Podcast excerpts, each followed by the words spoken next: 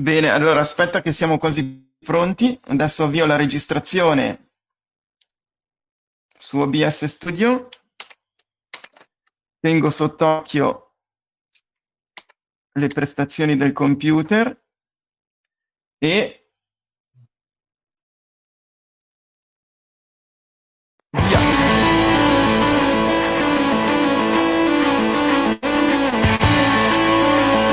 Internet delle persone. La rete al nostro servizio e non viceversa. Benvenuti a tutte e tutti voi. Oggi 19 marzo 2022, sabato 19 marzo 2022. Ho cominciato alle 10.10 esatte come era previsto. Oggi parleremo di libertà e paura, come interagiscono queste due componenti? Come possono aiutarsi o ostacolarsi a vicenda? sia nella nostra vita quotidiana, nella nostra comunicazione online personale, che anche nella nostra vita pubblica, come vedremo poi in seguito. Alla puntata di oggi, quindi, eh, cercheremo di approfondire questo tema Avremo anche altre informazioni legate al mondo dell'online e al mondo dell'informazione, della circolazione dell'informazione soprattutto, delle difficoltà che questa circolazione ha in tempo di conflitti e quindi purtroppo dovremmo ancora parlare della situazione eh, attuale in Ucraina, tra l'Ucraina e la Russia dal punto di vista proprio della comunicazione, della comunicazione online e offline. Dopodiché però vi propongo anche di passare a un altro tema.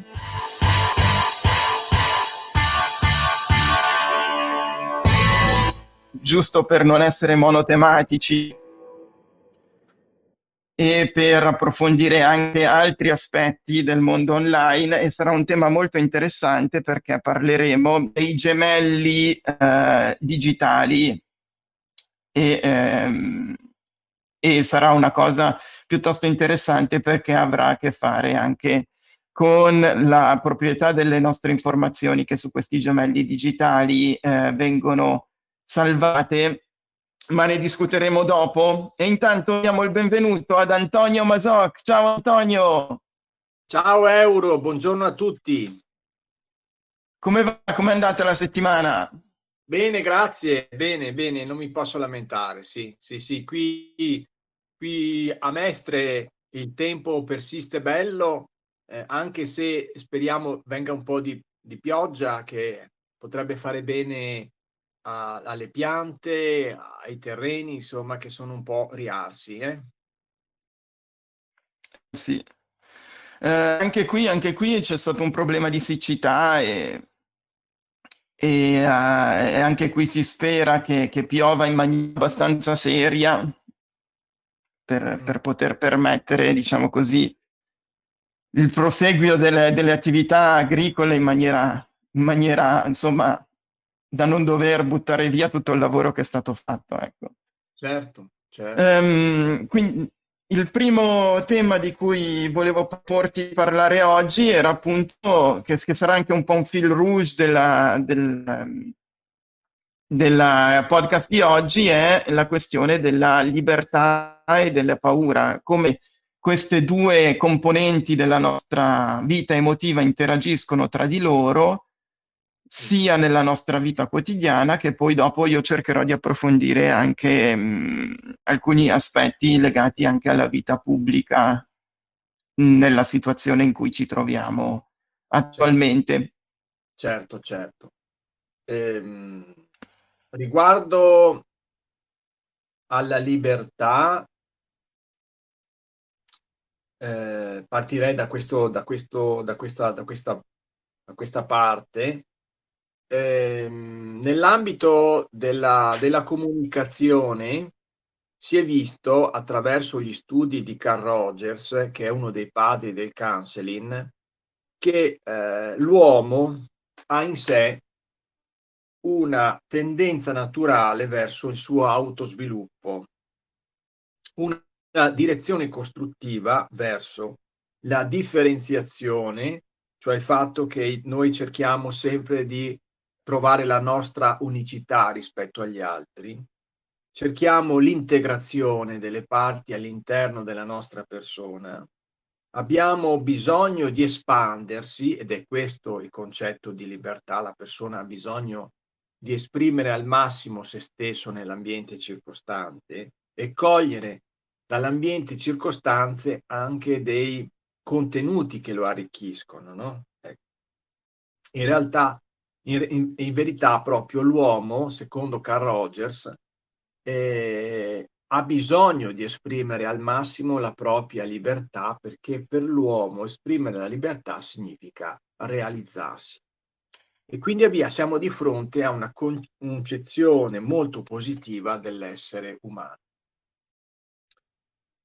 E l'uomo può scegliere di fare esperienze a seconda che queste agevolino o ostacolino le proprie esigenze dell'organismo. Tuttavia, Carl Rogers diceva che ehm, la persona, nonostante abbia questa spinta verso la propria libertà, trova nell'ambiente circostanze una sorta di inibizione, di blocco, costituito sostanzialmente dalle norme, dai valori, dai comportamenti che si manifestano nella comunicazione tra soggetti. Il bambino, per essere stimato fin da piccolo, aderisce a queste norme, valori e comportamenti per compiacere i suoi genitori, ma per compiacere anche le altre persone, per entrare, diciamo, all'interno dell'ambiente. Ma così facendo è bloccato nella nella scelta delle proprie esperienze. Ha paura ma non può esprimere la paura. E quindi c'è una sorta di sfiducia, una disconnessione della persona tra ciò che pensa e ciò che fa. Una sorta di incoerenza. La persona viene spezzata nella sua comunicazione interna, la persona nella persona possono, possono nascere, diciamo, forme di blocco, forme di paura che limitano la sua libertà. Rogers, in particolare, studiando queste dinamiche, individua tre dimensioni del sé personale della persona. Diceva, esiste proprio il concetto del sé nell'uomo, no? che in Rogers è mh, mm, espresso in tre dimensioni, il sé reale, il sé ideale e il sé percepito. Il sé reale siamo noi quando reagiamo, ci modifichiamo, comunichiamo con l'ambiente esterno. Il sé ideale siamo noi che abbiamo un'idea di come dovrebbe essere la nostra vita e il sé percepito è il nostro giudizio su, st- su noi stessi, sulla nostra vita. E quindi c'è una triangolazione, no? Ripeto, il sé reale siamo noi quando interagiamo con l'ambiente esterno, no? Attraverso la comunicazione, attraverso la, mh, mhmm, le nostre espressioni che possono essere verbali o paraverbali, verbali quando proprio è co- relativamente al contenuto e paraverbali tutta la prosemica, tutto quello che è la nostra gestualità, il non verbale in generale, eccetera. E poi c'è il sé ideale che è l'idea che noi abbiamo sulla nostra vita, quello che vorremmo fare, come dovrebbe essere la nostra vita, il sé percepito, il nostro giudizio su noi stessi. E quindi abbiamo da una parte una spinta positiva per l'espressione massima della libertà e dall'altra abbiamo una sorta di paura verso l'espressione di questa libertà perché l'ambiente esterno è pieno di norme, valori e comportamenti che ci comprimono. Il counseling serve a liberare la persona, a rendere la sua, la sua comunicazione più fluida, più lineare.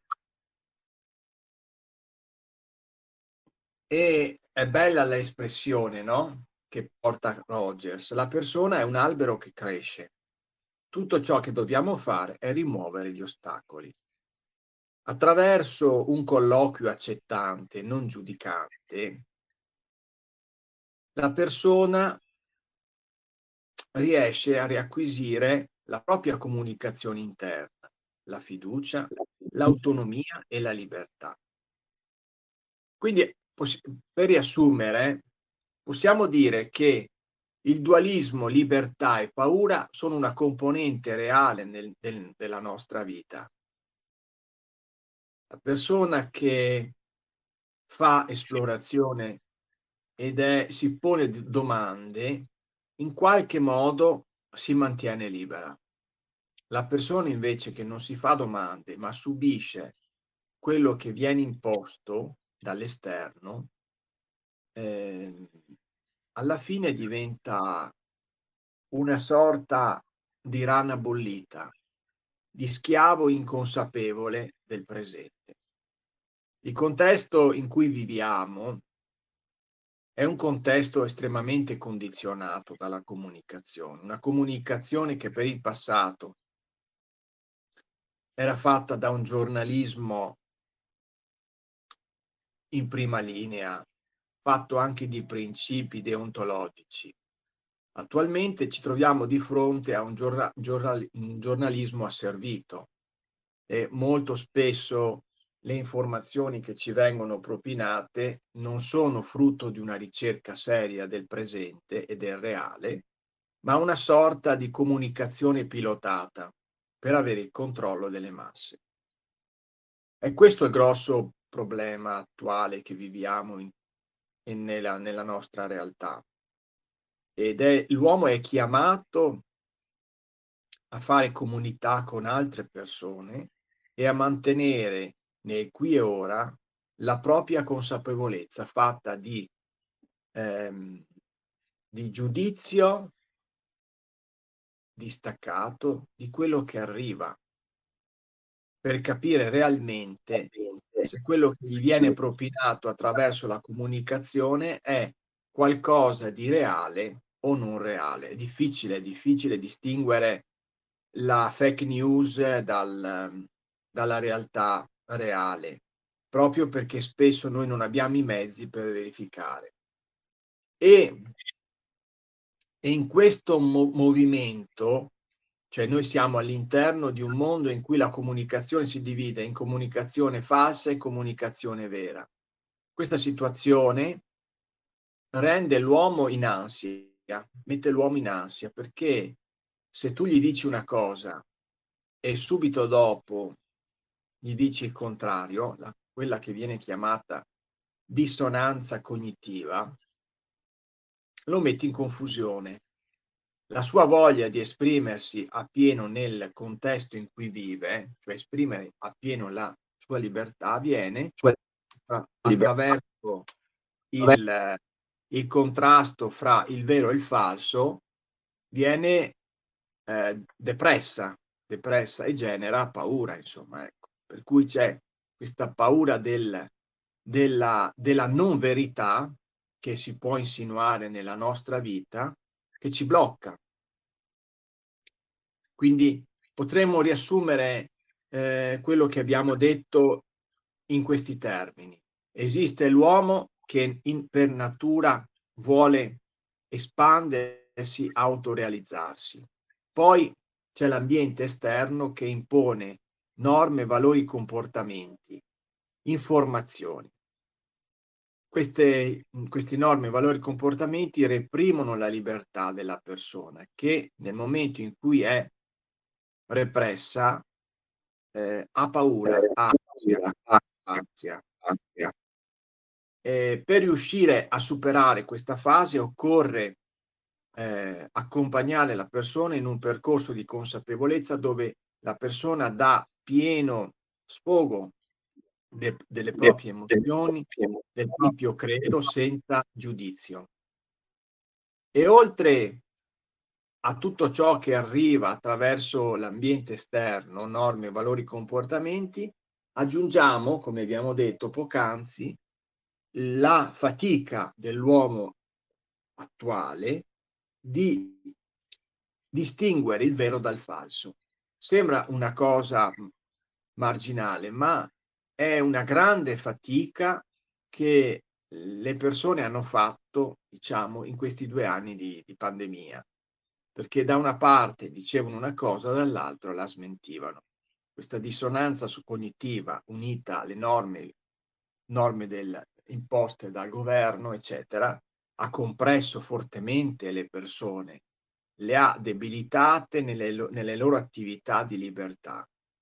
E quindi è importante promuovere percorsi di consapevolezza nelle persone. Invito tutti a un cambiamento, a stare nel qui e ora facendo delle cose nuove.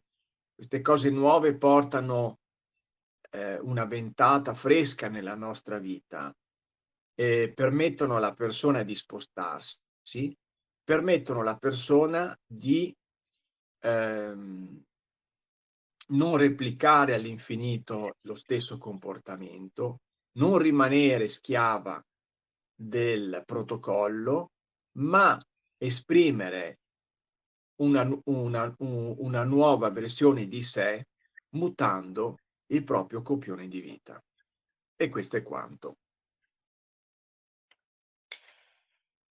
Bene Antonio, grazie mille, grazie mille per questo tuo intervento. Sì. Trovo che sia una, una riflessione importante perché va anche, eh, eh, che va anche incontro a ciò che vedremo successivamente in, in questo podcast.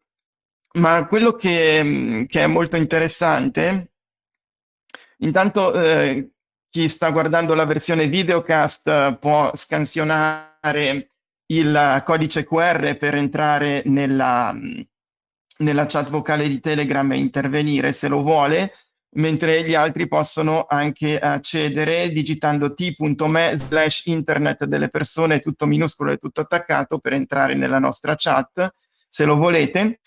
Um, Intanto quello che, quello che, trovo interessante è che abbiamo mh, questa, questa, questo conflitto no, tra, tra, paura e libertà. La paura, la libertà come, come dicevi tu, come slancio verso l'autorealizzazione e la paura come, diciamo così, prudenza, come qualcosa che frena questo, questo slancio come risultato um, di, di, un confronto. Una cosa che ehm, volevo provare a sottoporre anche al tuo, alla tua opinione, il fatto se non possiamo utilizzare la paura come compagno di viaggio, quel compagno di viaggio che ti dice magari ehm, fai attenzione qui perché è pericoloso,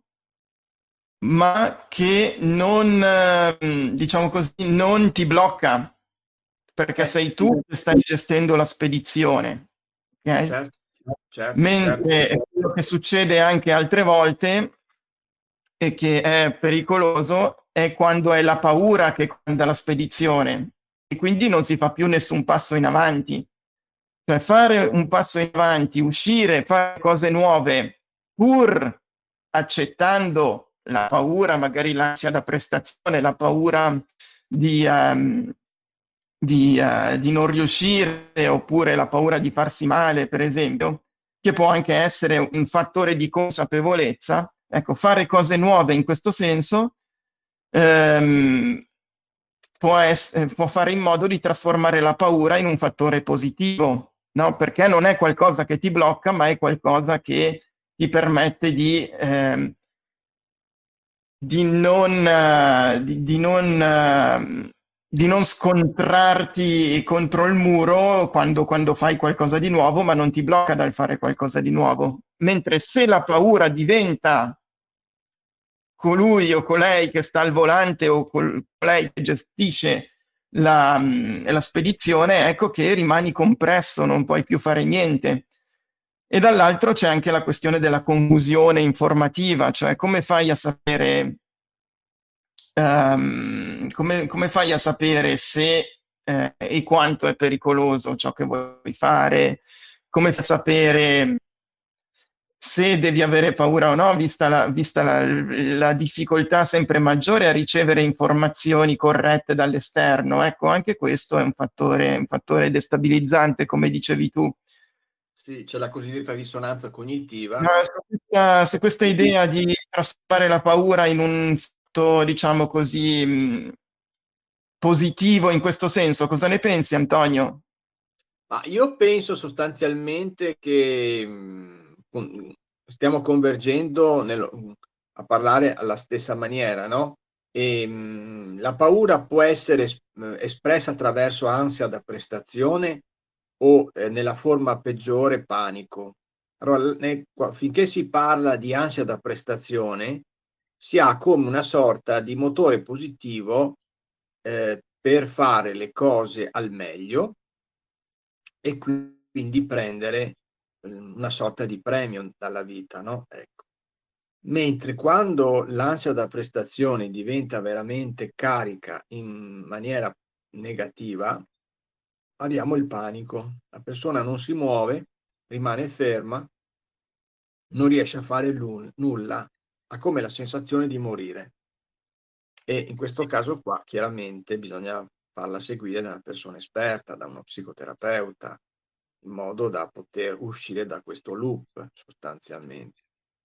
E, ehm, diciamo che nell'ambito del vivere quotidiano c'è sempre un po' di ansia, perché è una società, la nostra, molto esigente, e quindi noi viviamo costantemente con la voglia di fare bene e la paura di non fare bene.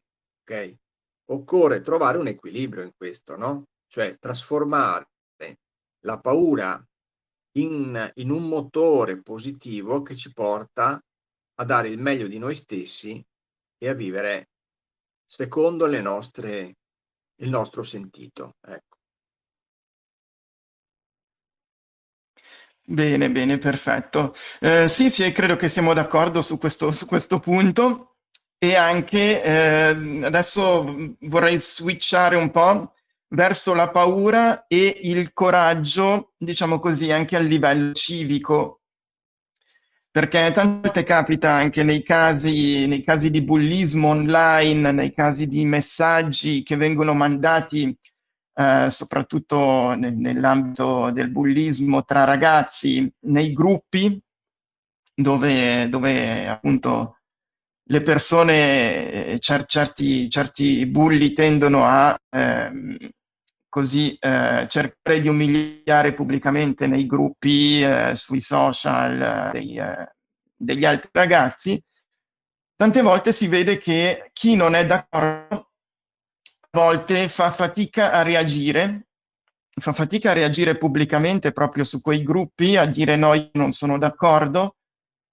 E, um, e quindi diciamo così che la paura di diventare a sua volta vittima di un, di un comportamento del genere fa sì che ehm, il ruolo degli spettatori in questi casi eh, finisca per, per um, così per aumentare fa, eh, la, la, solitudine di, di, chi, di, chi, è vittima no, di, queste, di queste situazioni di bullismo. Quindi anche qui abbiamo una situazione di voglia di intervenire, voglia di, uh, di fare qualcosa e allo stesso tempo paura di poi finire, finire mm, nella stessa situazione.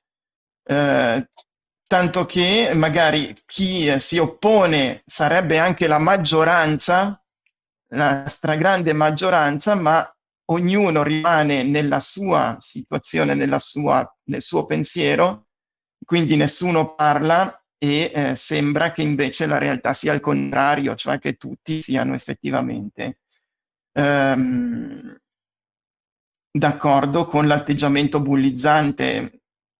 Eh, anche questo è una, una questione di libertà di esprimersi. Una volta che si ottiene il coraggio di esprimersi liberamente, ecco che magari ci si rende conto che la realtà era molto differente da quella che avevamo immaginato. Eh, cosa ne dice Antonio? Sì, sono d'accordo, sono d'accordo, sì, sì, sì, sì. sì. Eh, la, la, fatica al giorno d'oggi è proprio quella di vivere consapevolmente il momento, il qui e ora. Sì. E a proposito di eh, coraggio e paura, tra, le, tra i temi che, che, vi propongo di eh, affrontare oggi, eh, vi sono le notizie della settimana che è trascorsa, della settimana ehm, su, eh, su, internet e eh, nel mondo dell'informazione online. Allora, aspetta che devo fare un po' di operazioni. E qua finalmente ci sono riuscito. Allora, la prima notizia che volevo discutere con voi a proposito di coraggio e anche di questo tipo di coraggio civico è ehm, quello che è successo lunedì eh, dopo, dopo, il nostro podcast, eh, la settimana è andata avanti e lunedì è successo un, un intervento di una dipendente di Canale 1, la televisione, la televisione russa, che eh, si chiama Marina Osviannikova, che durante il telegiornale più seguito in quel momento è eh, intervenuta mostrando un cartello contro la guerra in cui si denunciava la, eh, la propaganda, propaganda del, del regime.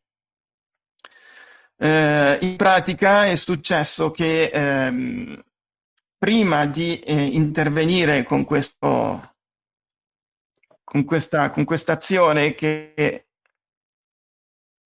adesso vi, vi mostro per chi sta guardando il video, ma comunque per chi anche segue sul podcast la, la possiamo descrivere. Um, è intervenuta dietro alla speaker del telegiornale eh, mostrando questo cartello contro la guerra e contro la propaganda c'era scritto non credete a quello che vi dicono, è tutta propaganda, insomma, sostanzialmente. E eh, sta, eh, questa giornalista ha anche pubblicato preventivamente un video in cui spiegava le ragioni del, del suo atto, diceva che ehm, sua, sua madre, eh, i suoi due genitori sono uno russo e l'altra ucraina, che non sono in guerra tra di loro, che, ehm, che questa è una guerra, diciamo così, eh, imperialista e dettata sostanzialmente dalle volontà imperialistiche di, eh, del governo russo. Eh, incitava gli altri russi contro la guerra a intervenire, quindi a protestare, terminando dicendo che eh, non possono arrestarci tutti. Questo avviene in un contesto in cui è stata appena passata una legge che eh, punisce al, con il carcere fino a 15 anni chi contraddice la narrativa ufficiale, la propaganda del regime di Putin.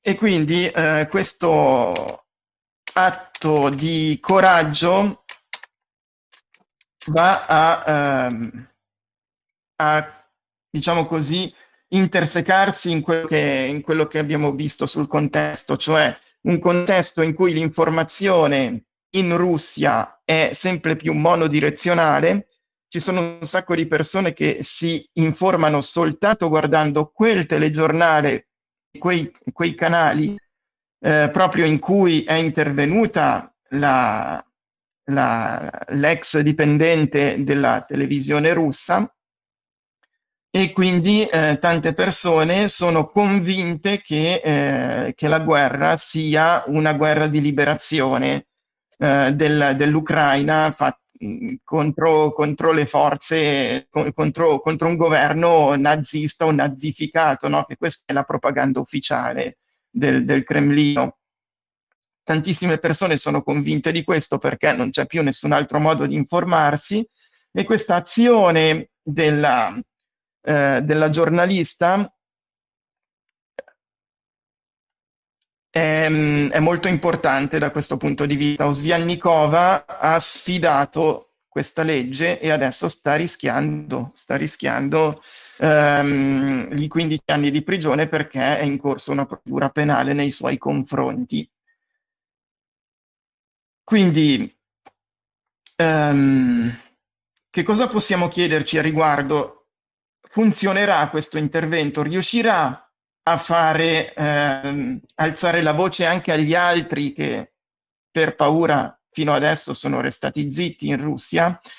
Um, quello che possiamo dire è che questo, questo tipo di propaganda è molto molto forte. Tutte le immagini di, quella, di quell'intervento attualmente eh, circolanti online in Russia sono state pixelate e quindi non è più possibile vedere quel cartello.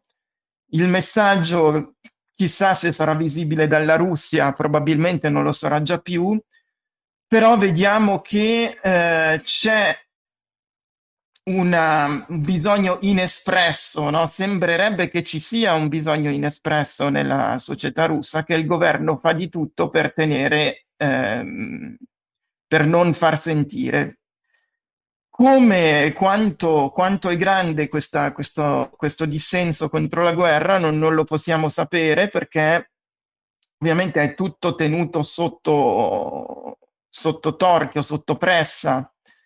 E quindi però, possiamo, però questa settimana abbiamo avuto un esempio, un esempio di, eh, di coraggio da parte di una persona che è anche madre di due figli e che adesso sta rischiando appunto di avere delle conseguenze di questo tipo, ma che magari potrà ispirare anche altre persone, ispirare magari anche noi nel nostro piccolo, nelle nostre piccole cose, ad avere un pochettino più di coraggio.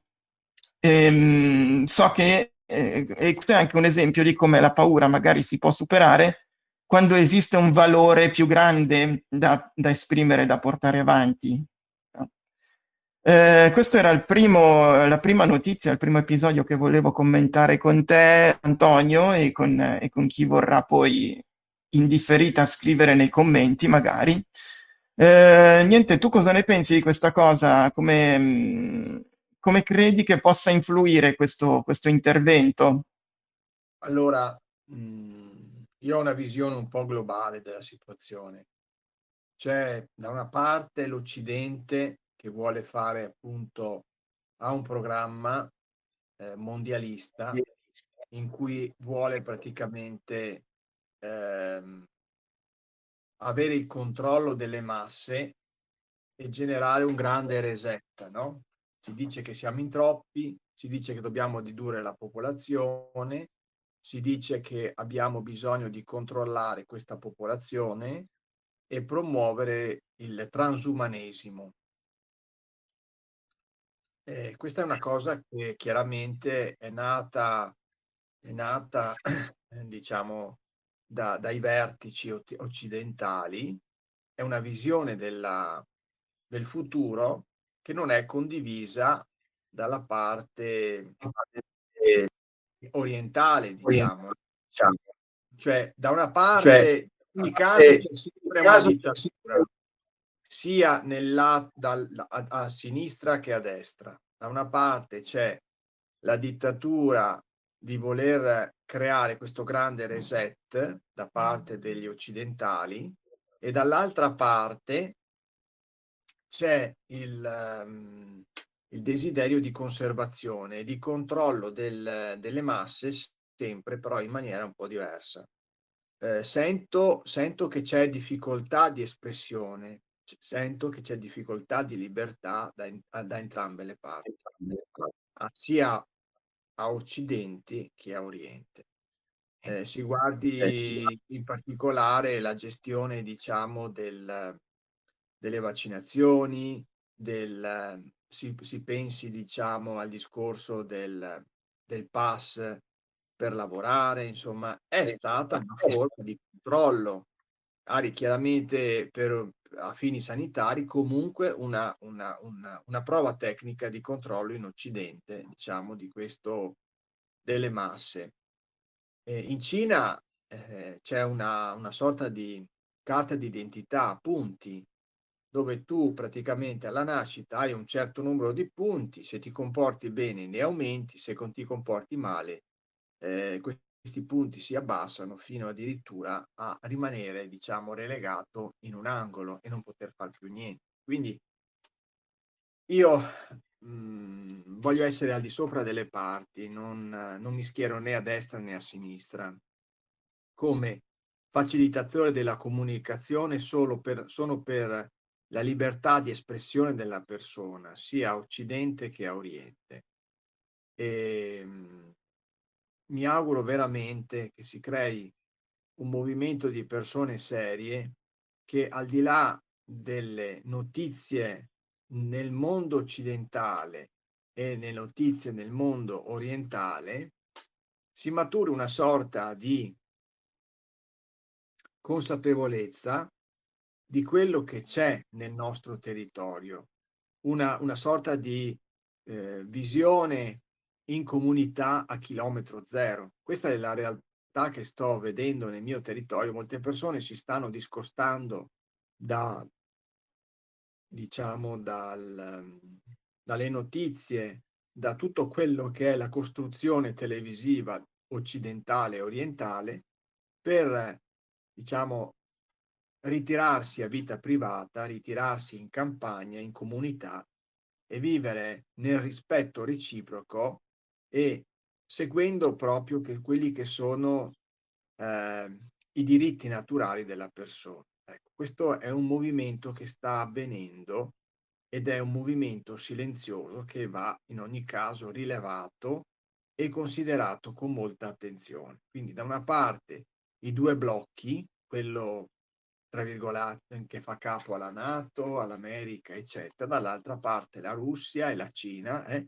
due forme di autoritarismo in versione, diciamo, più soft da una parte e più compressa dall'altra, ma comunque delle forme di oppressione della libertà della persona.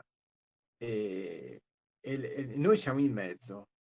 Noi dobbiamo in qualche modo manifestare la nostra libertà attraverso un atto costante di consapevolezza.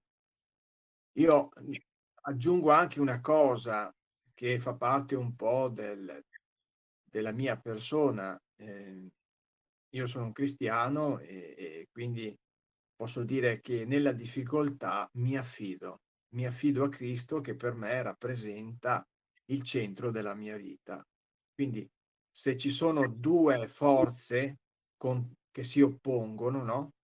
Da una parte l'Occidente, dalla parte l'Oriente, nel mezzo ci siamo noi che possiamo eh, confidare nella nostra natura, no, nei nostri, diciamo, nelle nostre spinte naturali, ma abbiamo anche la possibilità nel credo cristiano di affidarci a una forza superiore a noi che ci, ci aiuta e ci sostiene in silenzio. Questo credo cristiano forte, vissuto quotidianamente, permette di creare un ambiente buono fra le persone, no? una condivisione, un aiuto reciproco, eccetera. E questa, secondo me, è la base per eh, una vita buona, vissuta in armonia con gli altri.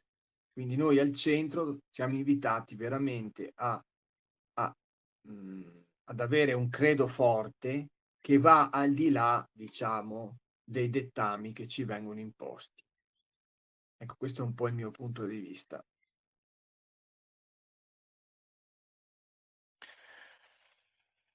Bene, questa è una cosa interessante perché arriviamo in un punto dove mh, abbiamo qualche, qualche, diciamo così, opinione differente, no? Perché così è, diventa un po' noioso se siamo sempre d'accordo su tutto, no?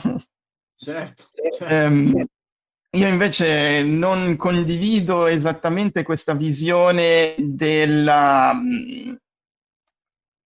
così, dell'oppressione comparabile fra i, fra i, due campi perché i nostri, almeno il regime che c'è mm, in altri paesi è veramente um, va al, ai livelli da, da, grande fratello, come vedremo poi anche dopo, però eh, è vero che anche noi dobbiamo sempre impegnarci perché vengano rispettati i diritti fondamentali di tutte le persone e questo è, mm, è un impegno che, che, è valido in, tutti, in tutte le parti di, del mondo, sia che si viva in democrazia che, che si viva in Russia o in altri, in altri, paesi, diciamo così, non molto democratici.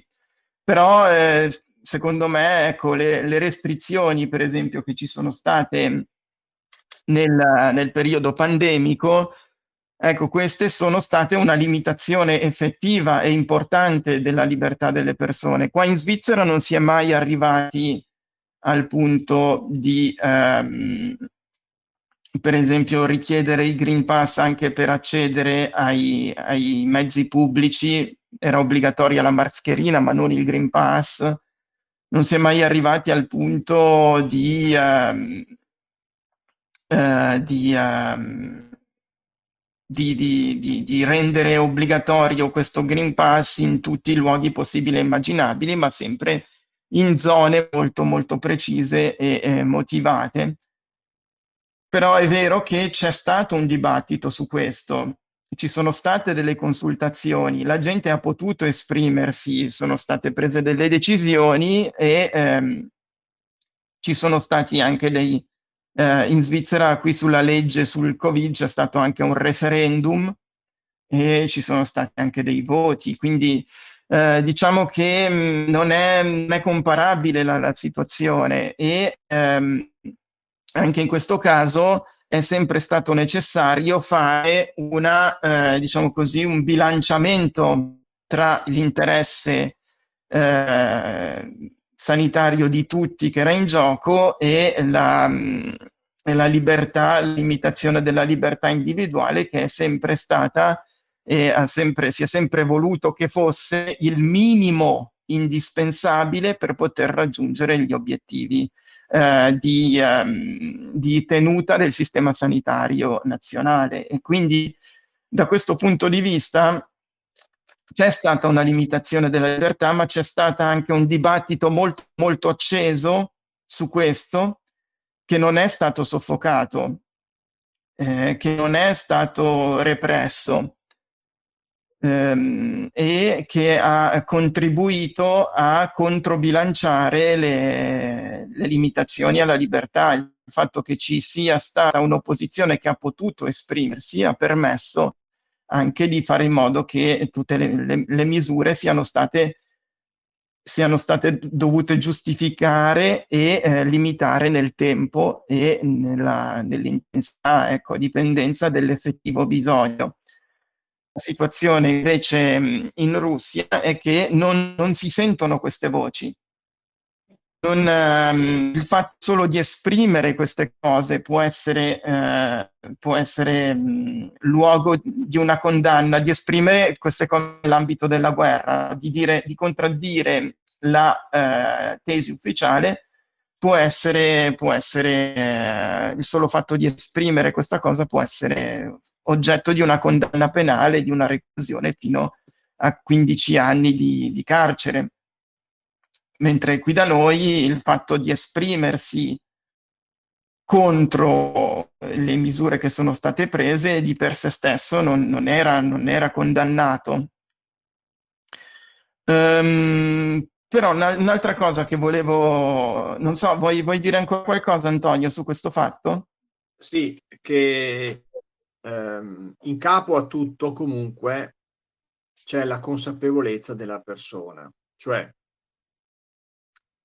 eh, volevo esprimere questo, questa considerazione. C'è stato un controllo anche in Italia, c'è stata una limitazione anche della, de, de, delle forme di sciopero in Italia durante la pandemia.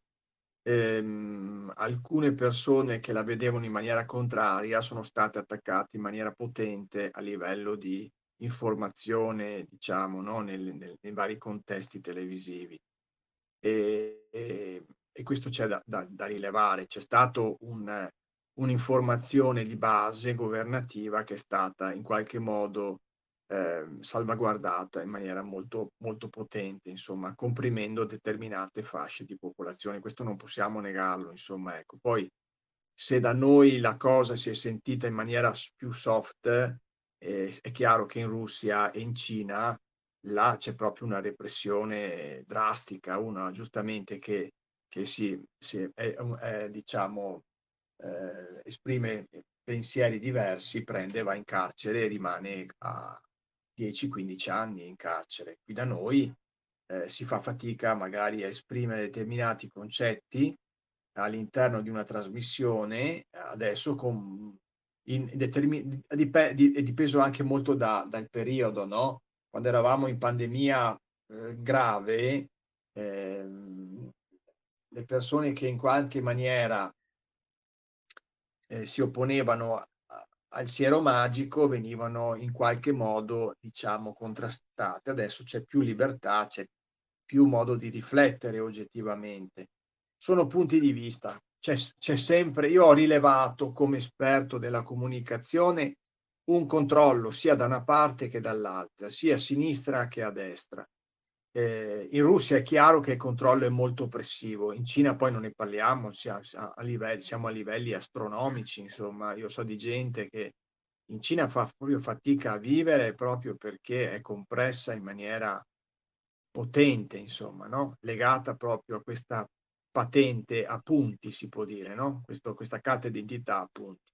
Ma noi, grazie a Dio, non, non, non siamo a questi livelli, però c'è, si rileva comunque la voglia di proiettarsi sul, sul futuro con un certo ordine, con una certa, diciamo, determinazione, a ridurre, diciamo, determinati disagi partendo dal controllo de, della popolazione in qualche modo. Insomma, questo comunque sarà una forma limitante di libertà, no? Perché ci, se tu imponi un controllo, c'è un sistema di controllo che potrebbe essere il microchip, eccetera, c'è sempre uno sopra di te che poi alla fine eh, fa il, il, burattinaio, no? E, è importante, secondo me, rimanere al centro, ascoltando noi stessi, cercando di ehm, crearsi un cuscino di libertà nel quale si riesce a, ad essere in, in, in congruenza, cioè quello che faccio risponde veramente al mio sentito mentale. È questo l'unico modo per riuscire ad esprimere libertà senza paura, cioè rimanere il più possibile congruenti al centro ed essere al di sopra delle parti. Questa è la, la difficoltà più grande in assoluta. Una sorta di eh, posizione zen, non so se mi spiego, no? Tra lo Yan e lo Jung, praticamente, no? Eh, tra il, il, ehm, la zona di luce e la zona di ombra. Riuscire a stare in mezzo è la sfida dell'uomo moderno, dell'uomo che vuole rimanere libero e dell'uomo che vuole rimanere in qualche modo ehm, espressione di, de, del, dei propri diritti naturali e della propria genuina essenza. Ecco, io invito veramente tutti a eh, guardare in maniera critica alla realtà che ci viene appunto presentata sia verso il versante russo che il versante occidentale di porsi al centro mantenendo un certo distacco e utilizzando uno strumento molto importante per mantenere la consapevolezza che è il farsi domande. Cioè, nella serie, ma è proprio vero che succede così? O c'è anche un'altra versione? Questo è importante, questo è importante. Io rilevo una cosa.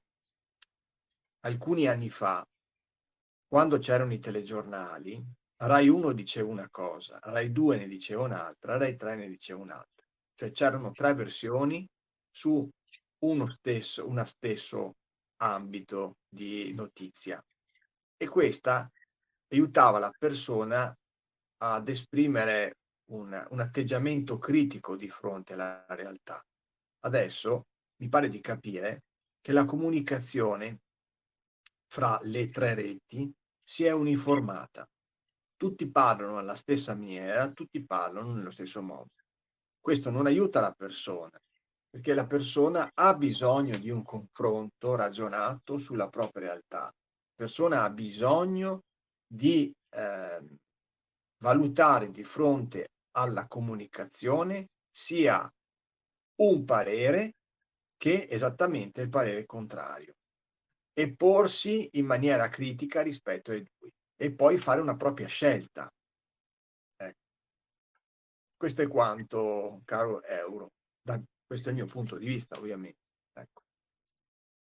Certo, certo, ma io trovo che mh, sono, sono d'accordo con te su questo punto, che è necessario che tutte le, eh, diciamo così, informazioni, soprattutto in una situazione di conflitto, possano essere sottoposte al vaglio di persone, delle persone che eh, si informano e che sono in grado di valutare queste informazioni. Anche per questo, adesso faccio un po' una piccolissima marchetta, ma eh, sto per lanciare un canale YouTube che si chiamerà L'urlo del bufalo selvaggio e sarà dedicato appunto alla confusione informativa. Come orientarci nella confusione informativa? Che metodi possiamo usare per ehm, per informarci e per cercare di capire a che cosa dare credito e a che cosa non dare credito, oppure anche cercare di capire fino a dove possiamo arrivare con la nostra analisi e quindi che cosa possiamo veramente affermare eh, con sicurezza e che cosa invece rimane nel dubbio e quindi eh, dobbiamo essere più prudenti a, ad affermare nel periodo pandemico io ho notato che c'è stata una mm, così una quasi divisione in gruppi, no? Perché io faccio parte di quelle persone che si sono vaccinate, diciamo così, consapevolmente ritenendo che questa fosse la soluzione migliore. Però faccio anche parte di quelle persone che ritengono che mm, ecco, questa, mm, questo dibattito andasse fatto in maniera serena, no? non con, con, degli argomenti, non con delle tifoserie. Eh, quindi ehm, diciamo così che spesso, anche forse dal punto di vista della comunicazione della scienza, della comunicazione dei vaccini, delle, de, di tutte le, le cose che si sapevano, anche questa è stata fatta in maniera piuttosto confusa.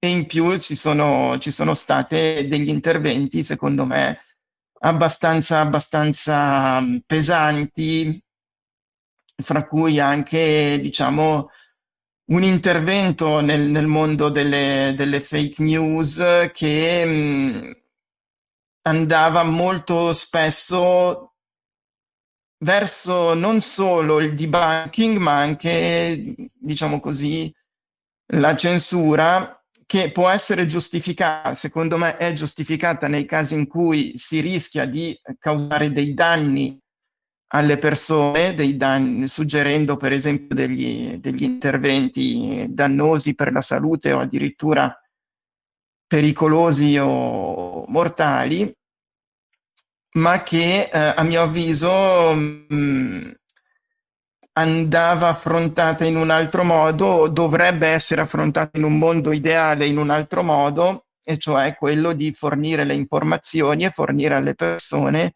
quei concetti di base, quelle conce- competenze che gli servono poi per scovare le fake news quando le incontrano o per, per informarsi in maniera consapevole.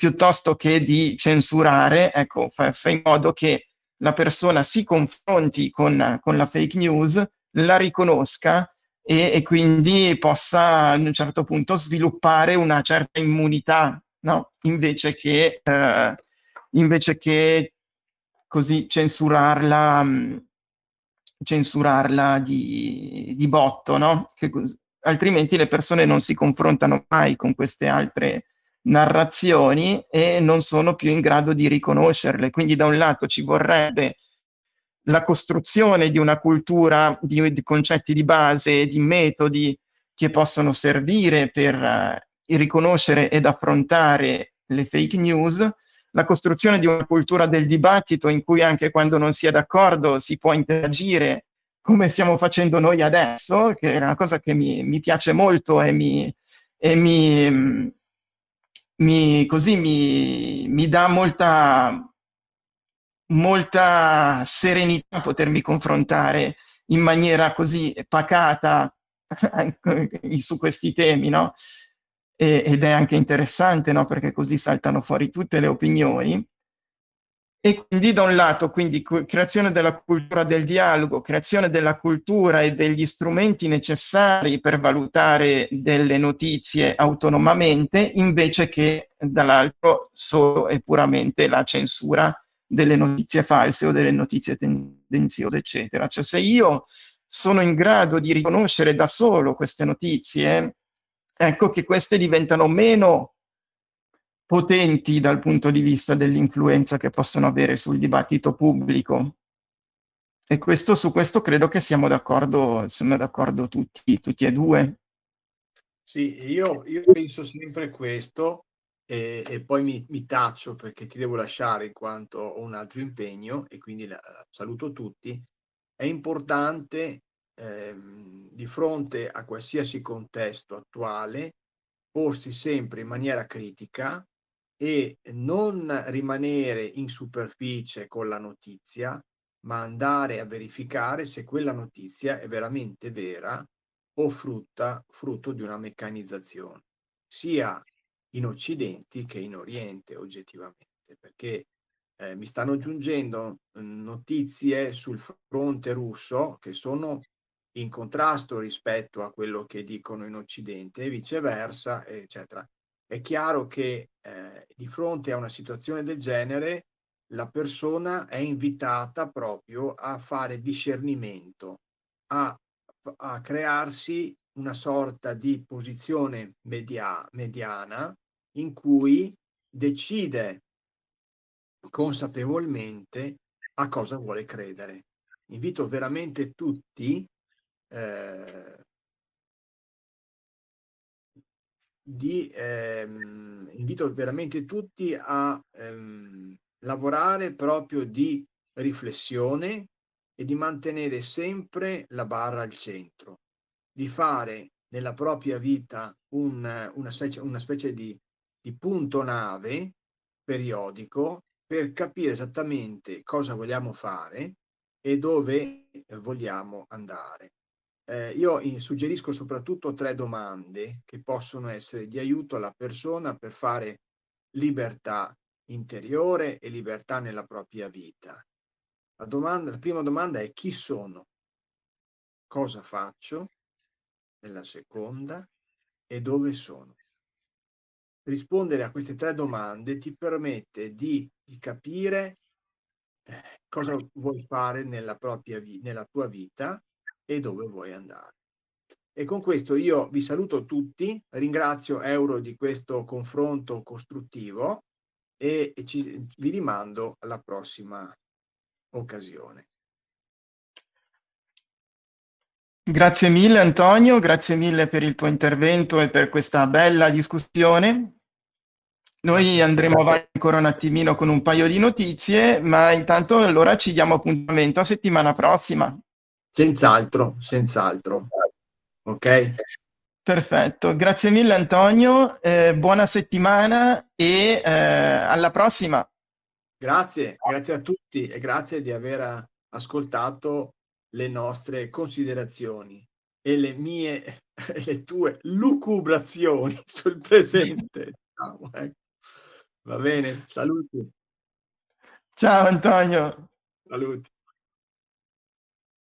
Allora, continuiamo la nostra, la nostra così, lettura delle notizie della settimana, purtroppo ancora dal fronte russo, e parliamo dell'utilizzo del riconoscimento facciale. Un articolo di Wired Italia che parla dell'uso del riconoscimento facciale attraverso il software Sfere utilizzato dalla, eh, dalla polizia russa, la polizia mm, di Mosca, in cui si spiega l'utilizzo di alcune tecnologie in questo ambito, tecnologie di riconoscimento facciale, che dobbiamo fare attenzione a che non vengano utilizzate eccessivamente anche nel nostro, nel nostro mondo eh, è un sistema operativo dal 2020 nelle stazioni metropolitane, nei mezzi pubblici in, uh, a Mosca, che permette il riconoscimento facciale di chiunque si avvicini ai tornelli, diciamo così, della, um, della metropolitana e sia già stato registrato in un registro della polizia. Il problema è che per essere registrato in questi registri basta anche in questo, in questo periodo un tweet in cui ehm, si, si condivide la partecipazione a una manifestazione.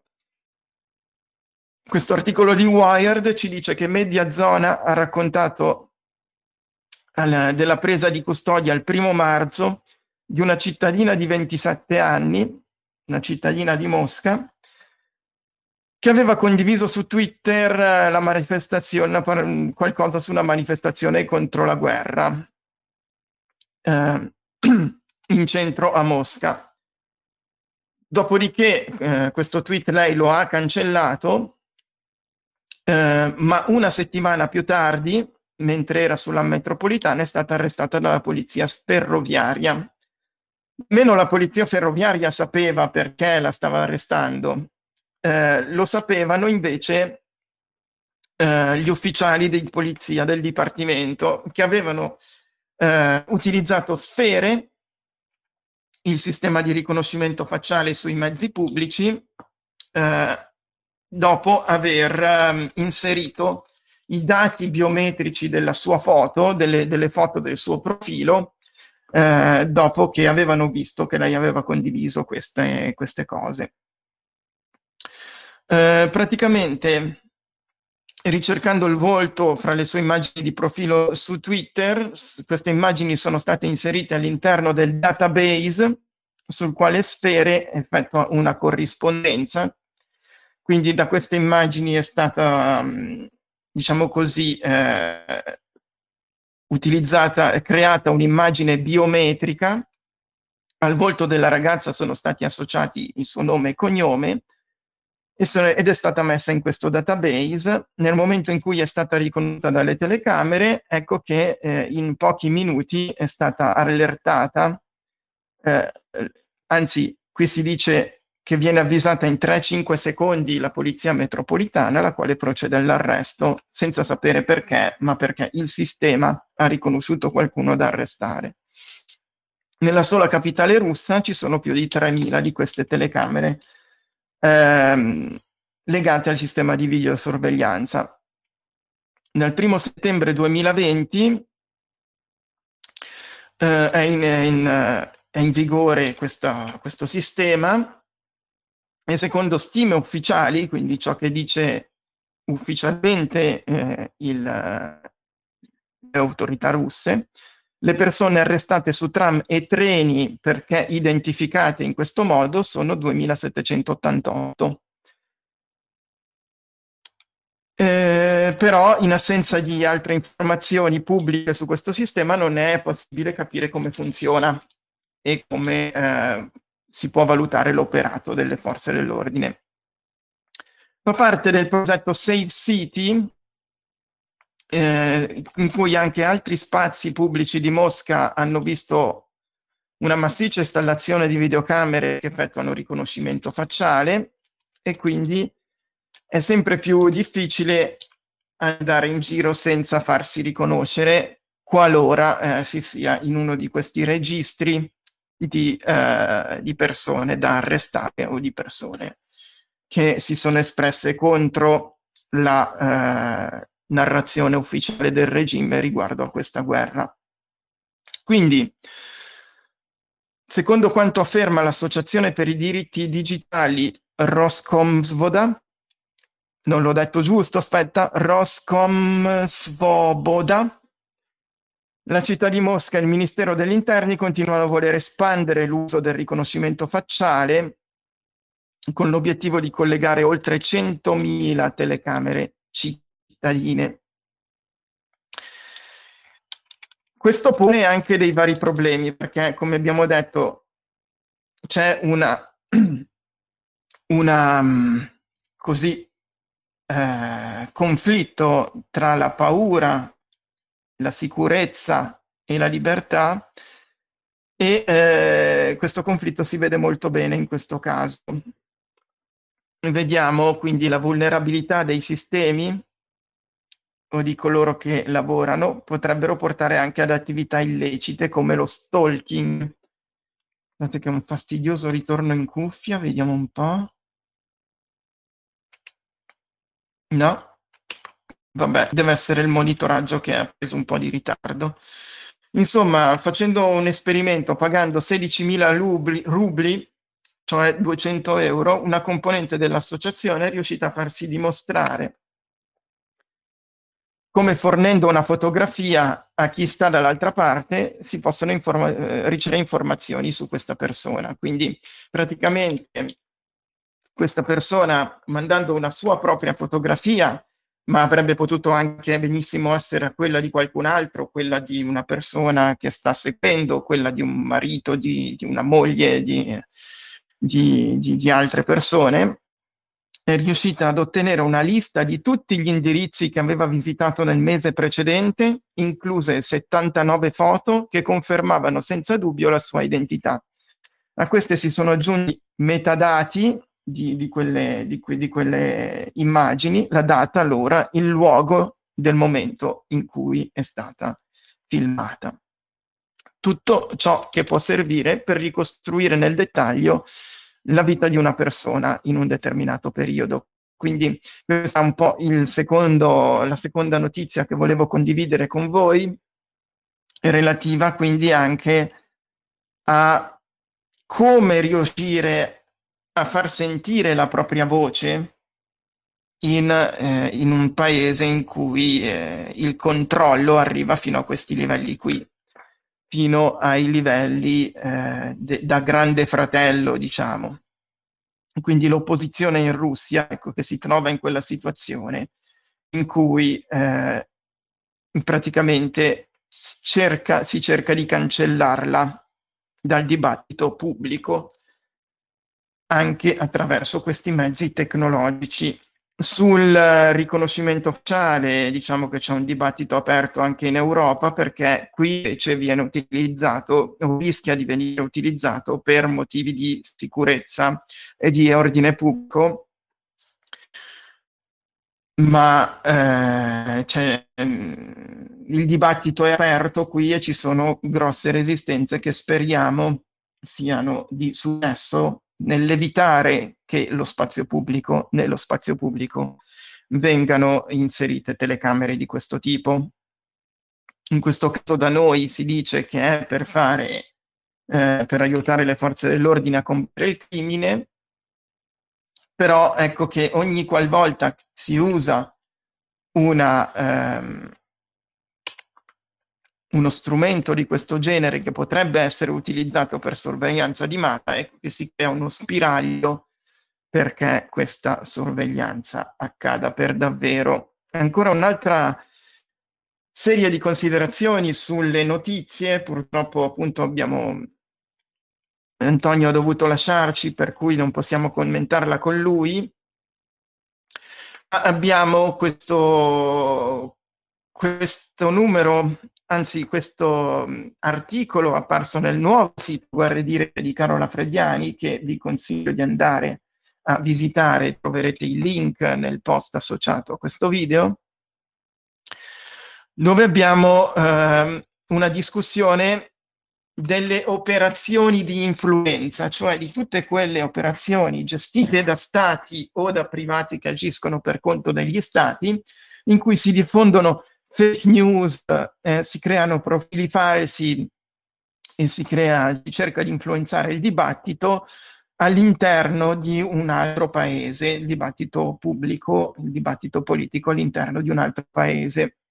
Vediamo come all'inizio Facebook ha cominciato, su, su, su Facebook si è cominciati a raccogliere quei dati e a fare dei rapporti regolari sulla scoperta di questo tipo di operazioni dal 2017.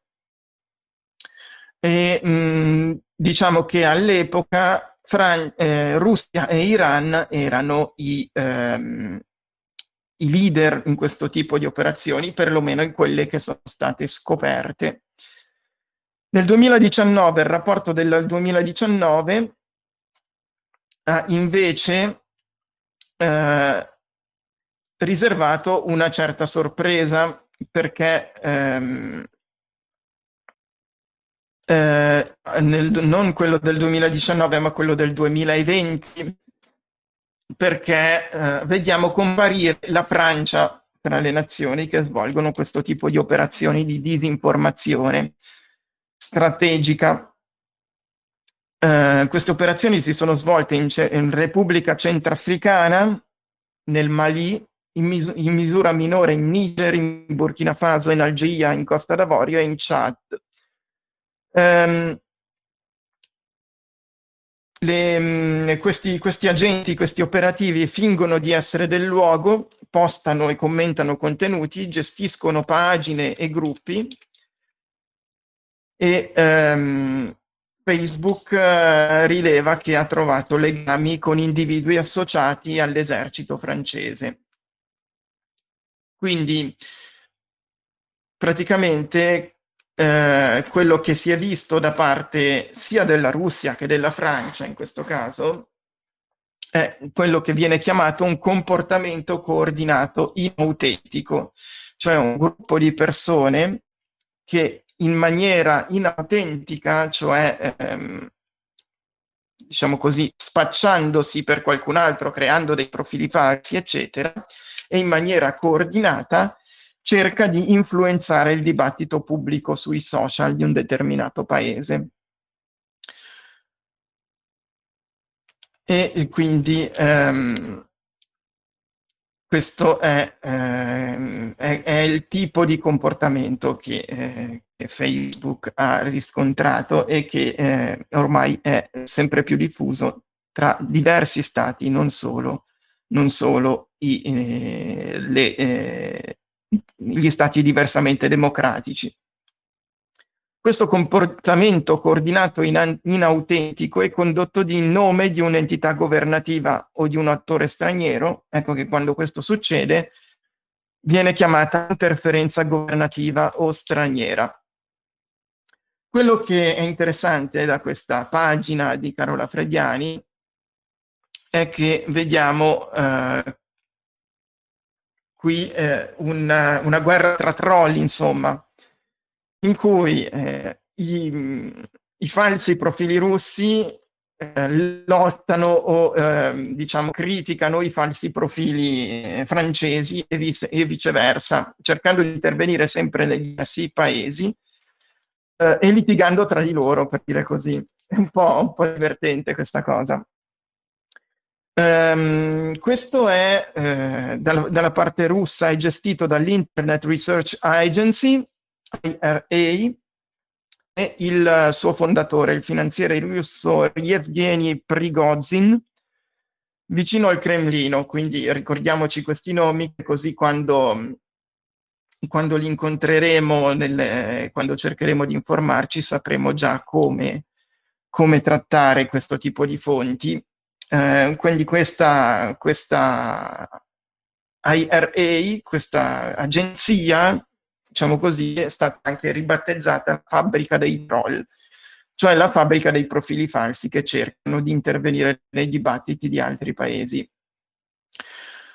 Um, sia loro che eh, Prigozhin sono stati incriminati nel 2018 dal Dipartimento di Giustizia USA per aver tentato di interferire nei processi elettorali americani a partire dal 2014 con un climax nelle elezioni del 2016 e dal 2021 Prigozhin è pure eh, ricercato dall'FBI. Non, non, andiamo a vedere tutta quanta questa, a leggere proprio tutta questa newsletter, ma vi consiglio di vederla perché eh, vi dà un contesto molto molto migliore eh, di quello che è la lotta della disinformazione eh, tra stati perché la fanno tutti questa, come abbiamo già accennato prima, Antonio, questo tipo di di disinformazione viene fatta da tutti. Grafica, un'azienda americana di analisi dei social network, ha anche eh, fatto un suo report dove utilizza i dati che completa quello di Facebook. E diciamo che questi gruppi postavano, cioè queste, queste agenzie, queste, questi attori postavano negli stessi gruppi, commentavano i post reciproci, si smascheravano a vicenda, insomma, litigavano tra di loro su, nel, nello stesso tempo, additandosi, insomma.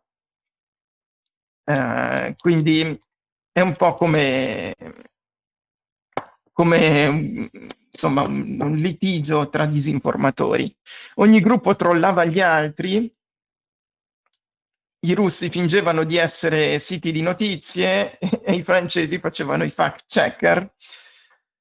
Eh, tutti usavano foto di profilo rubate o create eh, con intelligenza artificiale per avere persone finte ai loro reti che interagissero. L'operazione francese sembrava essere una reazione a quella russa e tuttavia diciamo così che si sono abbassati un po' al livello e quindi non è questo tipo di operazione secondo me non contribuisce di certo a migliorare o a rendere più chiara la situazione ma solo a confondere sempre di più le carte per cui um, però si basa su una dottrina la lotta informatica per l'influenza, la dottrina francese della lotta informatica per l'influenza, che vi consiglio di andare a leggere su, più approfonditamente su questa newsletter, ma che praticamente dall'ottobre 2021 la Francia ha dichiarato pubblicamente di perseguire questa strategia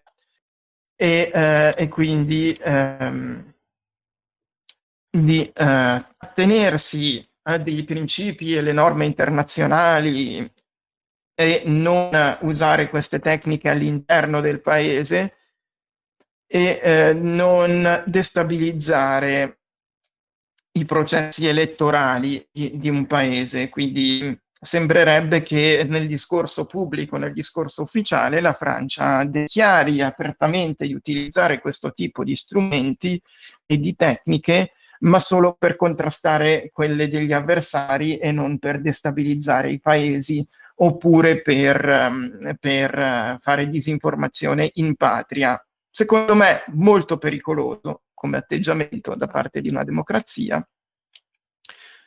Um, anche perché l'obiettivo è non solo di promuovere le proprie forze o denunciare le bugie degli avversari, ma anche convincere gli attori di una crisi ad agire nella direzione desiderata. E quindi che cos'è questo se non un tentativo di influenza? Però alla fine è possibile evitare i tentativi di influenza? Non è che qualsiasi tipo di operazione alla fine sia un tentativo di influenza in questi contesti. Ovviamente anche tutte le sanzioni che sono state fatte contro la Russia sono dei tentativi di influenza, influenzare l'opinione pubblica, rivoltarsi contro la politica ufficiale del, del governo russo. Quindi diciamo che questo utilizzo dell'informazione per operazioni militari di influenza al di fuori del territorio nazionale non fa che confondere sempre di più la situazione e rendere sempre più importante il fatto di eh, cercare di informarci in maniera critica. Misure attive è la definizione che è stata data alle operazioni eh, che erano state iniziate quindi da questa agenzia russa, ma che adesso sono, si sono estese un po' a tutti i paesi.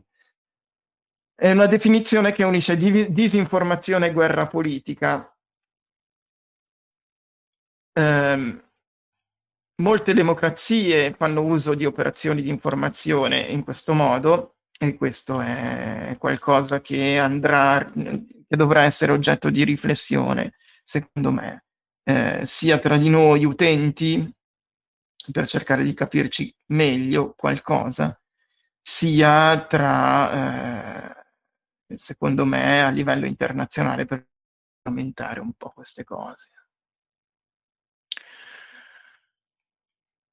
Sempre nel 2021 Facebook annunciava di introdurre una nuova policy per proteggere le persone, soprattutto giornalisti e difensori dei diritti umani, da intimidazioni e molestie di massa.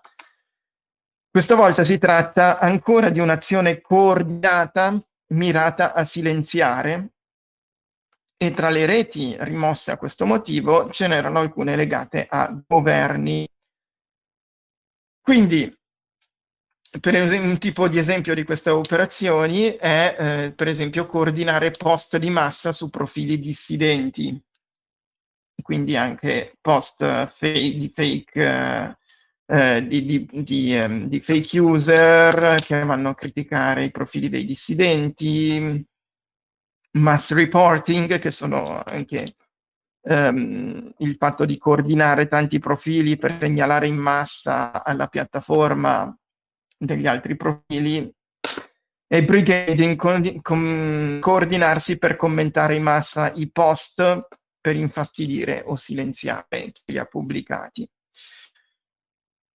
Facebook probabilmente ha inasprito queste, queste, queste operazioni, questi, questi, filtri per rispondere alle, sue, alle accuse che gli erano state fatte da due whistleblower, in particolare Francis Hogan e Sophie Zhang, ehm, di non fare abbastanza per, uh, per, contrastare le manipolazioni e gli abusi sulla piattaforma. Guerra di Rete ha, ha fatto qualche considerazione con queste due whistleblower, eh, per, per, de- per, chiedergli se secondo loro questi interventi erano sufficienti. Vi invito a, leggere questo, questo articolo per, per, saperne di più su questo punto. Ma eh, quello che possiamo dire ancora è che si stanno diffondendo le operazioni di influenza come servizio, cioè praticamente società private che si fanno pagare e che commercializzano servizi di questo tipo creazione di eh, profili falsi, eh, diffusione di false notizie, intervento nel dibattito politico di altri paesi, eccetera, eccetera. Il, il, cliente però può essere sia un governo che una parte politica, un gruppo, una lobby, un'azienda, insomma, la disinformazione diventa sempre, sempre più... Ehm, sempre più capillare e sempre più confusionale e eh, quindi si tratta di dare la disinformazione in outsourcing secondo, secondo questo, questo tipo di intervento. Il problema è che appunto queste società non rivelano chi è il loro cliente e nemmeno di essere coinvolte in una campagna, quindi si tratta veramente di simulare un dibattito che in realtà non c'è di creare proprio un mondo finto, un mondo fittizio eh, quindi sappiamo quindi che queste eh, campagne non sono più originate solo in Iran o in Russia, ma vengono anche da Spagna, Israele, Messico, Marocco, Brasile, Stati Uniti, Canada, Australia e Cina, secondo i dati eh, messi a disposizione da, dai social. Tra il 2018 e il 2020 Facebook e Twitter hanno annunciato di aver smantellato 147 operazioni di influenza di questo tipo e quindi ecco che eh, siamo sempre, sempre più eh, in un mondo dove è sempre più difficile informarsi. Una cosa che viene spesso, eh, diciamo, sollevata dai ricercatori indipendenti è che l'accesso ai dati delle piattaforme non è così libero e quindi non è così facile poi ehm, fare delle ricerche esterne a, a Facebook. Quindi i rapporti che abbiamo visto adesso provenivano da dati di Facebook, ma Facebook tende a mantenere il controllo su questi dati perché i dati sono proprio il business di Facebook. E quindi eh, è, difficile, è difficile riuscire a fare delle, delle ricerche con più dati che sarebbero più utili.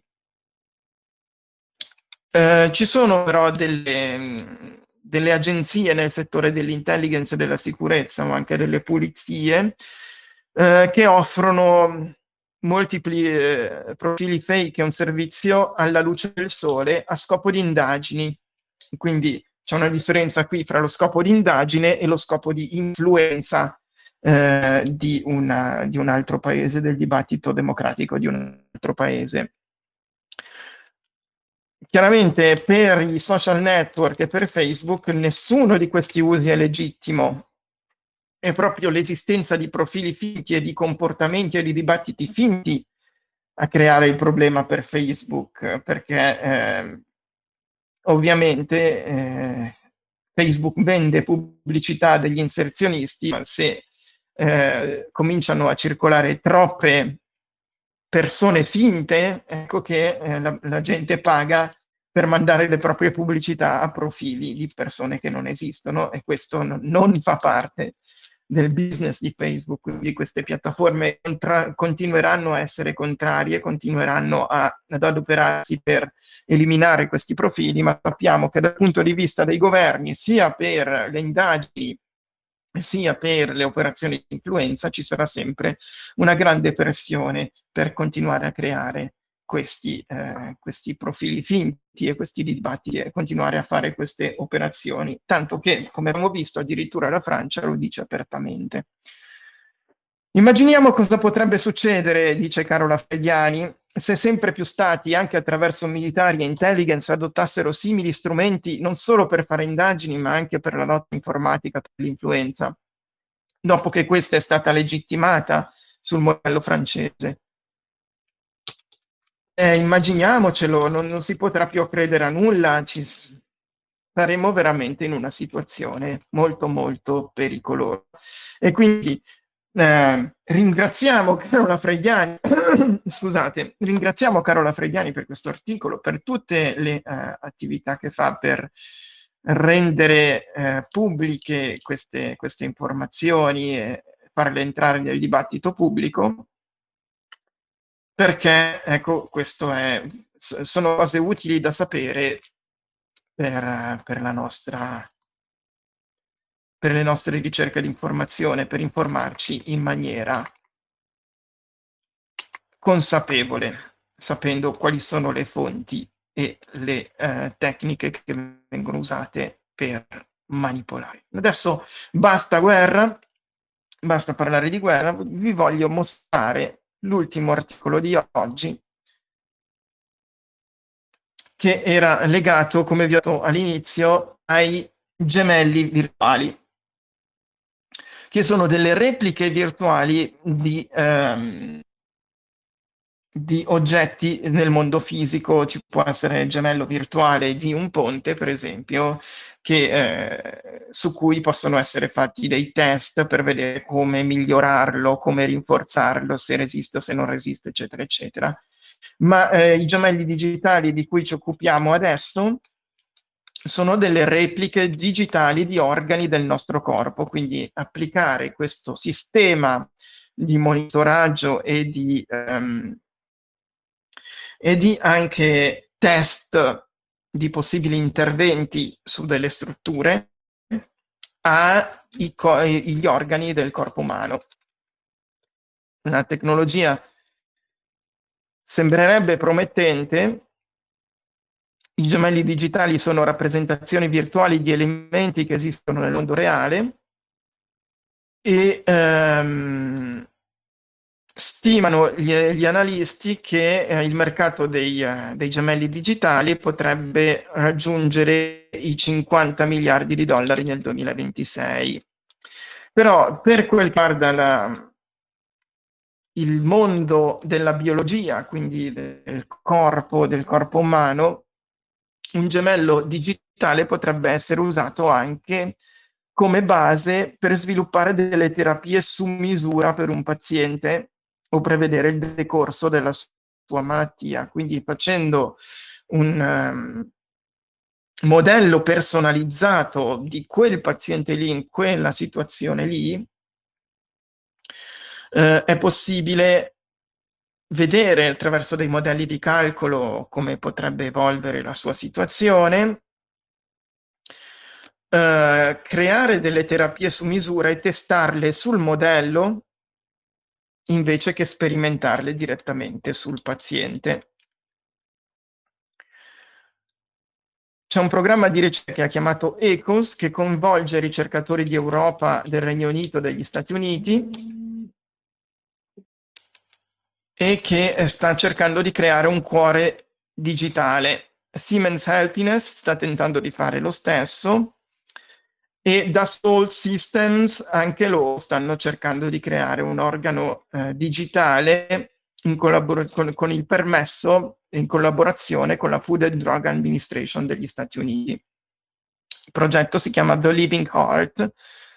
La società Golem sta creando gemelli di, eh, digitali di persone vulnerabili che vivono da sole con l'obiettivo di eh, monitorare la loro salute avvisando chi li assiste nel caso in cui si ammalino o abbiano bisogno d'aiuto. Quindi i gemelli digitali possono essere utilizzati in questo modo. Si sta però parlando di replicare il cervello umano, cosa secondo me del tutto impossibile. Però eh, questo neurotwin, eh, creare un modello, diciamo che sarà sicuramente semplificato, del, del cervello umano, un gemello digitale del cervello umano di un paziente.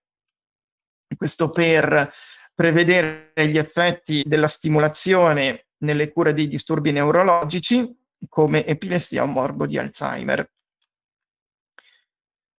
Um, il prossimo anno verranno creati dei gemelli digitali di circa 60 pazienti affetti da Alzheimer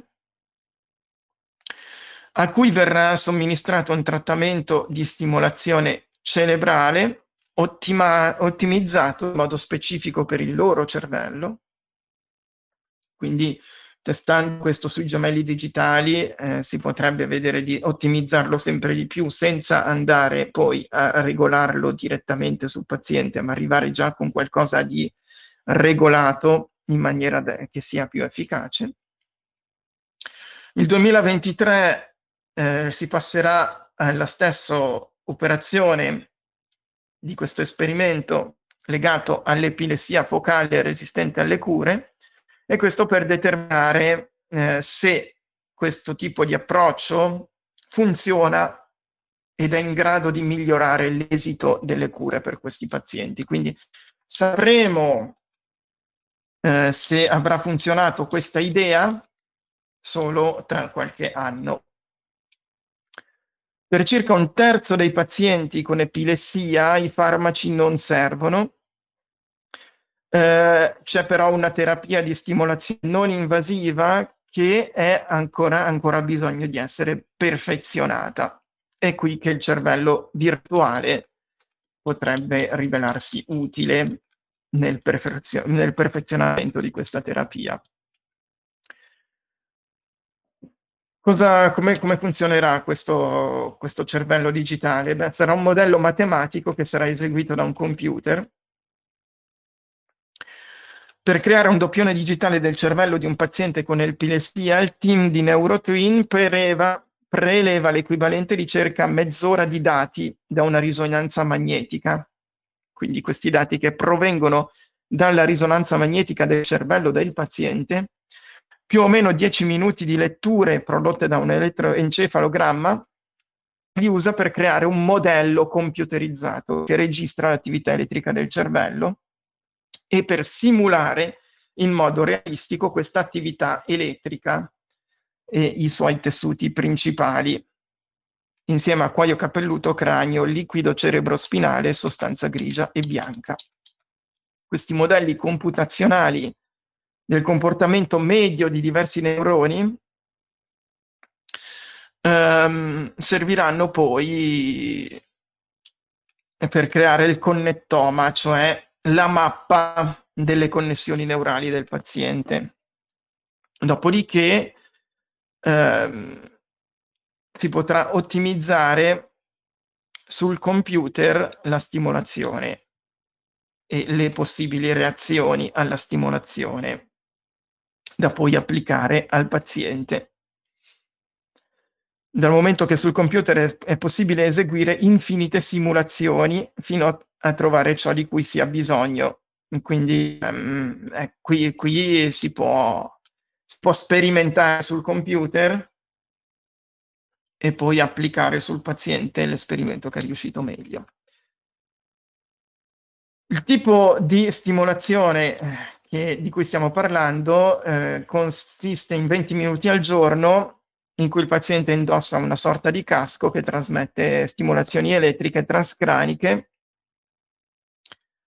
e quindi si spera di ottimizzare al massimo queste stimolazioni con gli esperimenti sul, digitale. Questione etica, questo solleva un paio di domande. La replicazione digitale di qualsiasi organo apre a tutta una serie di domande etiche. Un paziente può avere il diritto di non sapere se il suo gemello eh, digitale prevede che avrà un infarto, che cosa succede al gemello dopo la morte del paziente, perché nel programma che è il gemello digitale sono contenuti tanti dati che sono propri del paziente nella maniera più intima possibile e immaginabile, soprattutto se si parla di, um, di un gemello digitale del cervello, una copia, una simulazione delle tue connessioni neurali, sempre che sia veramente possibile farlo tecnicamente sono dati estremamente individuali e personali. Come vengono gestiti? A chi appartiene un gemello digitale? All'azienda? Alla persona da cui i dati sono stati estratti? Di chi saranno quei dati? Cosa ne verrà fatto? Eh, certo, qui in Europa esiste il GDPR, che è la normativa generale per la protezione dei dati, tuttavia non penso che sarà sufficiente a gestire dei dati così tanto personali. Stiamo creando modelli computazionali piuttosto sofisticati del cervello a un certo punto penso che il confine che separa un gemello digitale da un essere senziente si farà meno netto. Questo secondo uno dei ricercatori che si sta occupando di questa cosa. Io continuo a essere abbastanza scettico, però ecco che se dovesse succedere una cosa del genere si porranno anche dei problemi etici ulteriori, cioè avrà dei diritti un gemello gemello digitale nel caso in cui eh, si diventi talmente simile all'originale da, uh, da, da, avere accesso ai diritti. Insomma, stiamo arrivando un po' nella fantascienza. Secondo me non sarà tecnicamente possibile farlo, ma vedremo. Eh, ciò che, che, si può dire è che se realizzati nel modo giusto, i, i gemelli digitali potrebbero migliorare drasticamente sia lo stato dei pazienti che la nostra comprensione dei disturbi cerebrali. Quindi un altro grande tema che purtroppo non possiamo affrontare oggi, perché eh, siamo già a una durata lunga di, di, questo, di questo podcast, per chi sta guardando in differita vi ricordo che potete iscrivervi al canale Telegram dell'Internet delle persone per avere accesso anche alle altre cose che combino online. Siamo arrivati alla fine della, del podcast di questa settimana in cui abbiamo condiviso qualche riflessione sui temi dell'online e dell'attualità. Um, c'è stato qualche problema tecnico anche oggi, quindi eh, ancora come un episodio di prova, ma a partire dalla prossima volta speriamo che veramente cominci a funzionare tutto.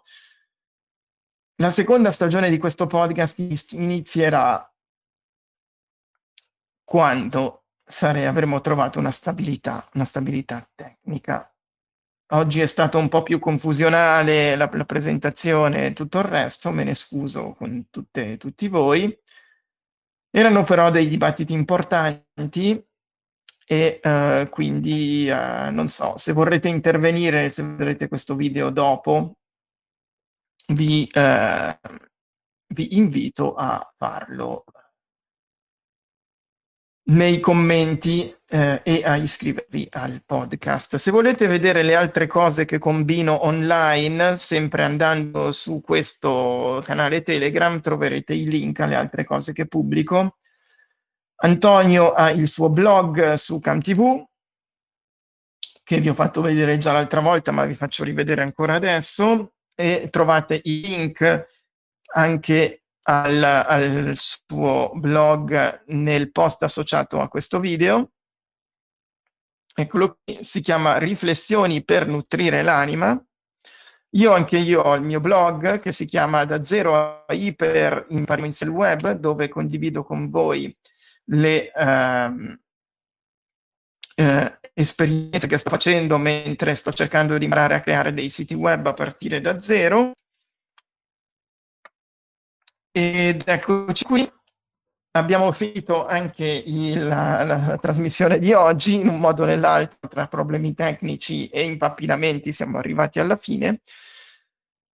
Vi auguro un'eccellente giornata e viva la vita, ricordandoci sempre di essere critici quando ci informiamo sulle cose, valutare bene le fonti da cui ci informiamo e, ehm, e qui condividendo si impara. Ciao a tutti!